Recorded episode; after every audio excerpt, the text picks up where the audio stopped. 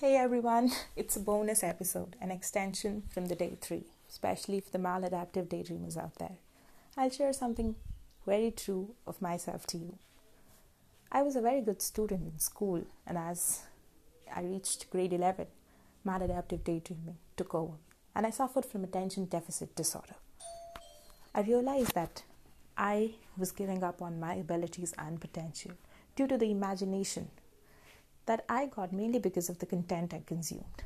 I know everybody out there will be a different type of daydreamer. Somebody would be the hopeless romantic who dreams of a fairy tale. Somebody out there would be somebody who dreams of superheroes and superpowers. But I was a person who consumed a lot of tragedy. I read books on tragedy. I saw movies on tragedy. I listened music on tragedy. And because of that, I always dreamt only tragedy. I used to sit down in library with open books and think, what if an exam comes and I don't even know a word?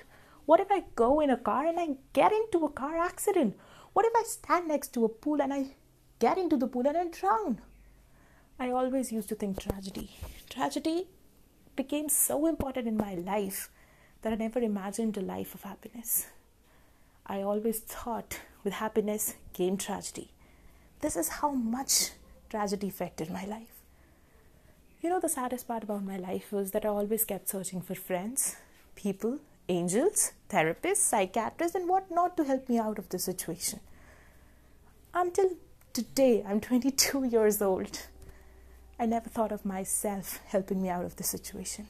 And that's the gravest mistake I ever did a cardinal sin. Because the only person that will ever save you on the face of earth is you you have to get back on those foot.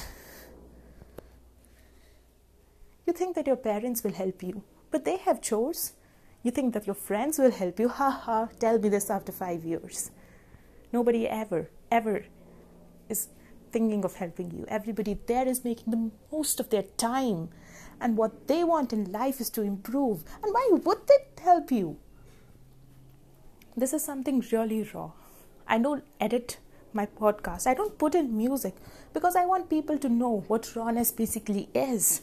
I don't prepare anything because I want you to realize what desperation feels like. I always thought somebody would help me. Maybe a boy, maybe a girl, maybe anybody.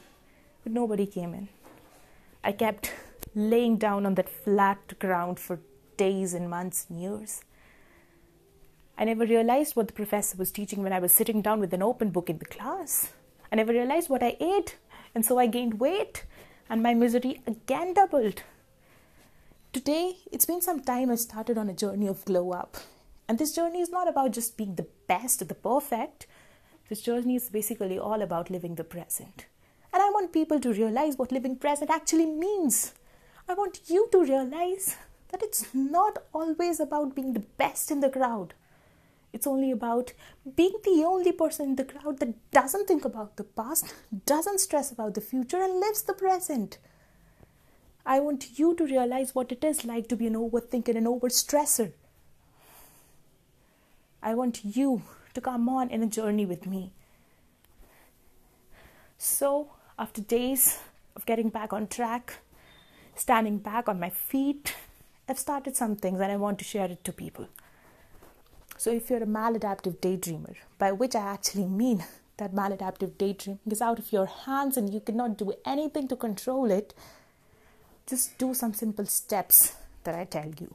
First, try studying in a place that you know you can be watched. When you open a book, keep the study room open so that people can see you. Because I know it's difficult to get into that state of maladaptive daydreaming if you're watched. Second, avoid triggers. Avoid that stupid TikTok, YouTube videos, that movies that fill your mind with filth. You know you you reproduce that filth. Not everybody does. People see a movie and they forget it. But if you can't, stop feeding your mind that shit. Third, start being busy. Do stuff that actually requires mental concentration be consumed the complete day.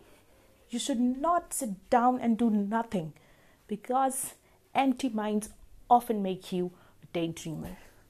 These three things kept in mind will make your life little less stressful.